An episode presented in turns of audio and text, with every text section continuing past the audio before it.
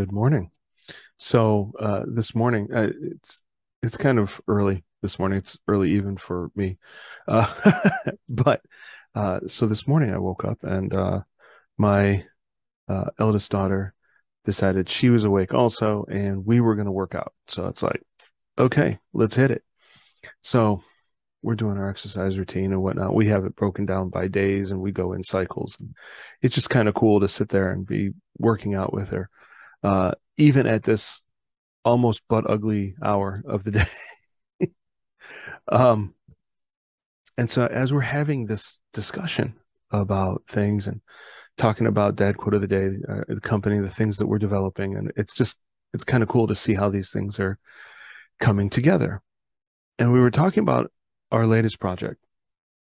And I was explaining how I had to make a pivot because of not going in a particular direction, um, finding a different teammate that would be able to to handle certain things of it. And then we just kind of like pivoted aspects of the project because yesterday I interviewed somebody and it just went south. I'm like, yeah, never mind. They're not doing this. We're gonna we're gonna handle it in a different fashion.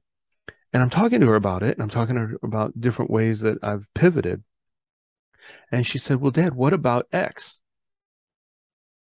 Genius. Literally freaking genius idea. Okay. She's 13.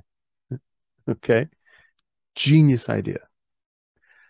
And, you know, it comes down to the things about like listening to our kids, um, sharing our wins and our losses so that they understand where we're coming from. They can then contribute.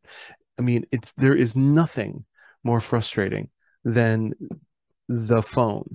I remember when we were growing up and we had these little football games and you'd be pushing the button and the guy would be tracking around and whatever and you'd eventually score a goal or something. I remember the first Commodore 64s and the Atari systems and all of this. And, you know, they were fun for that time, but they were nowhere near as addictive as these phones are now, right?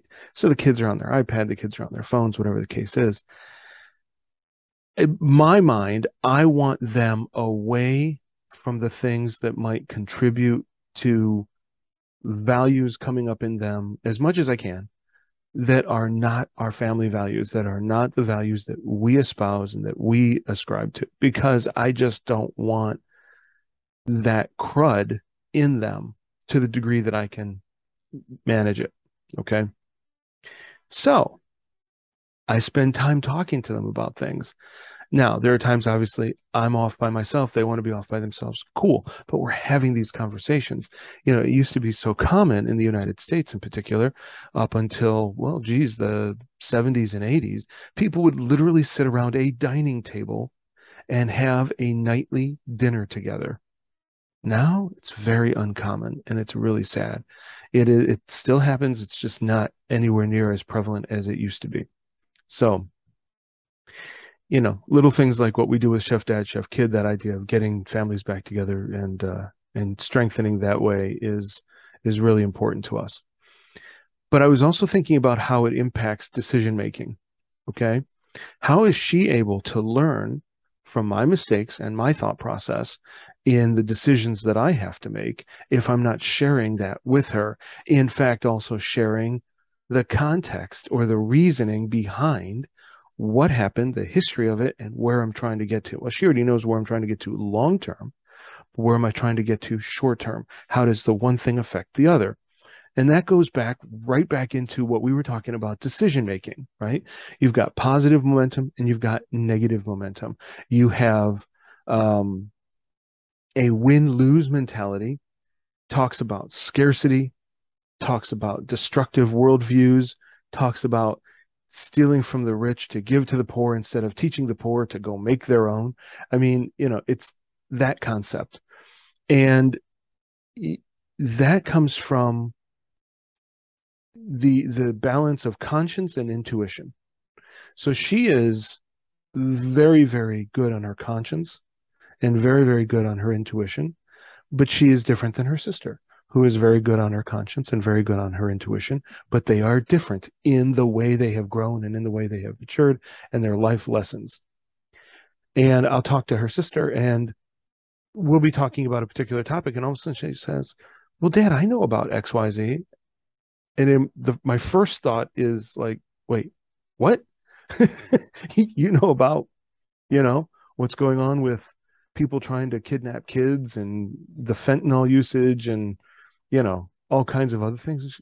She's like, "Yeah," but it it is, it's it's unique to hear a 10 and a 13 year old talking about these things from their perspective. They're three years apart. Now, when they're 23 and 26, I won't worry about it as much because I would assume that they've built up layers and layers and layers of wisdom and experience and decisions, and that they're on a very positive track, a very constructive track that has an abundance worldview and and things about different things like that. But it's just, you know, it's cool to see. Anyhow, so that was what was on my mind today. It's like share things with your kids. You know, suck it up if it's embarrassing. If it's embarrassing, laugh at yourself, right? If it's hurting on the inside, maybe talking about it and why it hurts will actually help bring your family together. Will certainly tie that relationship with you and your kids together better. And by doing so, well, you know what? You've strengthened your family, you've strengthened your our communities, and you've strengthened our country and our planet. Because there's a lot of woke leftist BS that's going on. And we need as many strong families as we can in order to push back and resist against all of this garbage. So, all right, listen, bless you. Have a wonderful day.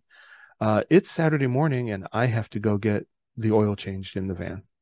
so that's just, and run errands. So that's all kinds of fun. But let me pray for you, bless you, and send you on your way. Father, I thank you for all the moms and the dads and the kids that listen to these podcasts and watch them. Lord, I am grateful for the opportunity to to share what's going on in our family and share my thoughts and to share how I'm raising my kids and the the ideas about decision making and just the psychology of bringing us all together. Lord, I am grateful for the grace you pour into us. And I ask that you would pour even more abundantly into all of the people that participate in these podcasts. Lord, bless them, strengthen them, give them continued discernment to see what's going on so that they can become better at protecting and moving forward. In Jesus' name, amen.